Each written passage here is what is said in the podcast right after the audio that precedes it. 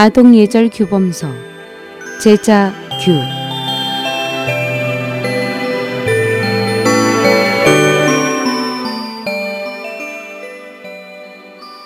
제자규는 청나라 강인 연간에 선비 이육수가 쓴 책으로 당시 많은 주현에서 어린이 교육용 교본으로 선정되었으며 그는 제자규를 쓴 공헌으로 세상을 떠난 후에 산서 강주 소년사에 모셔졌습니다. 오늘은 당나귀로 변한 불효자 주발에 대한 이야기로 그 첫 번째 시간을 열겠습니다. 어버이 부르시면 지체 없이 응답하고 어버이 명하시면 꿈을 대지 말지어라. 어버이 가르치면 공손하게 듣자없고 어버이 꾸짖으면 고분고분 받자와라. 뜻은 부모님께서 부르시면 즉시 뛰어가며 대답하고 지체해서는 안 된다. 어떤 일을 분부하시면 즉각 이행하여야 하고 꿈을 대서는 안 된다. 부모님께서 사람의 도리를 가르치실 때는 반드시 공손하게 듣고 마음속 깊이 새겨두어야 한다. 잘못을 지적하시면 순순히 받아들여 솔직히 인정하고 변명하거나 따지지 말며 숨기지 말아야 한다. 제1화 당나귀로 변한 불효자 주발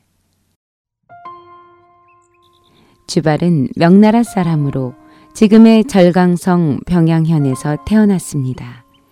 어릴 때부터 한 번 본 책의 내용은 잊어버리지 않았으며 7살 때 벌써 시를 읽고 글을 지어 사람들은 그를 신동이라고 했습니다. 그가 16세가 되었을 때 시문으로 세상의 명성을 떨쳐 평양 재원이라고 불리게 되었습니다. 그러나 그는 부모의 종애와 세인의 칭찬 속에서 점점 오만불손한 아나무인이 되어갔습니다. 어느 해 주발은 과거 시험을 치르기 위해서 수도로 가야 했습니다. 그의 부모는 여기저기에서 여비를 빌리고 재봉사에게 새 옷을 만들게 하는 등 주발이 과거 시험을 치러 갈 차비를 힘들게 준비했습니다. 그러나 주발은 여비가 적다, 옷이 크다, 바지가 너무 길다, 모자도 구식이고 신발 색깔은 너무 짙다 라고 하며 부모가 애써 준비한 것들에 대해 불만을 토로했습니다. 아버지는 참다 못해 말했습니다. 얘야, 불평 좀 그만해라. 이번 너의 과거 시험을 위해 이것들을 마련하느라 머리가 하얗게 세웠는데 내 눈엔 부모의 이런 모습이 보이지도 않느냐? 아, 정말 나는 하늘로부터 내려온 학문을 맡아 다스리는 문창성으로 위대한 영재인데 어떻게 당신 같은 늙은이가 무슨 자격으로 나의 아버지가 된단 말이오.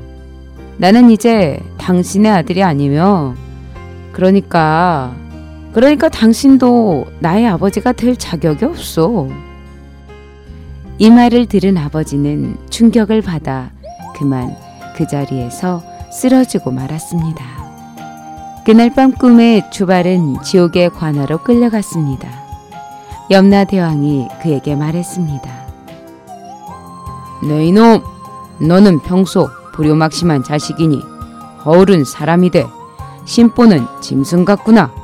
이제 내 마음속 짐승의 씨앗은 열매로 맺어져 곧 짐승으로 태어날 것이다. 에이, 왜 그러세요? 저는 다만 부모님께 있는 그대로 바른 말을 했을 뿐인데 어찌 불효막심하다 할 수 있습니까? 그리고 저는 총명한 영재인데 어떻게 우둔한 짐승이 될 수 있습니까? 염라대왕님, 절대로 염라대왕님의 말씀에 승복할 수 없습니다.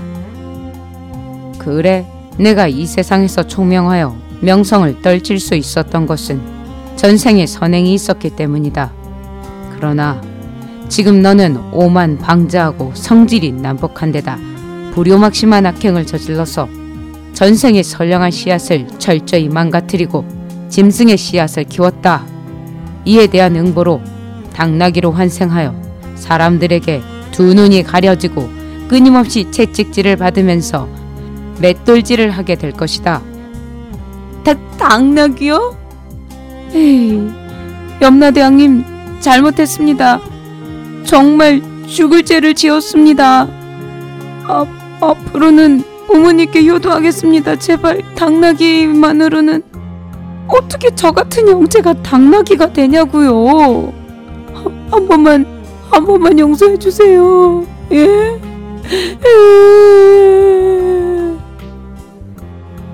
주발은 그때서야 자신의 잘못을 깨닫고 놀라 허둥거리며 잠에서 깨어났습니다.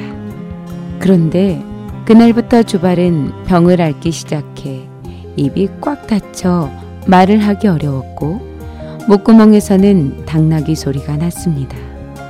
유명하다는 의사들이 그를 보고 갔으나 그 누구도 그의 병명을 알아내지 못했습니다. 그렇게 며칠을 앓다가 주발은 당나귀 울음소리를 내면서 죽었습니다.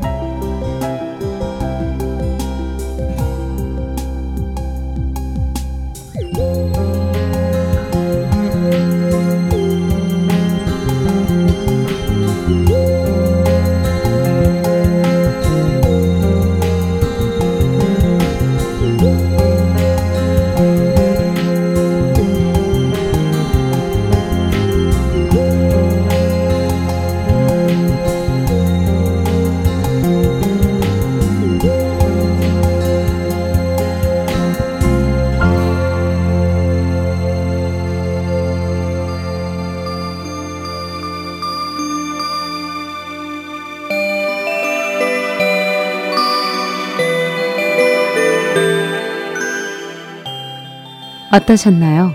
저는 다음 시간에 다시 찾아뵙겠습니다. 제자교회 유인순이었습니다. 안녕히 계십시오.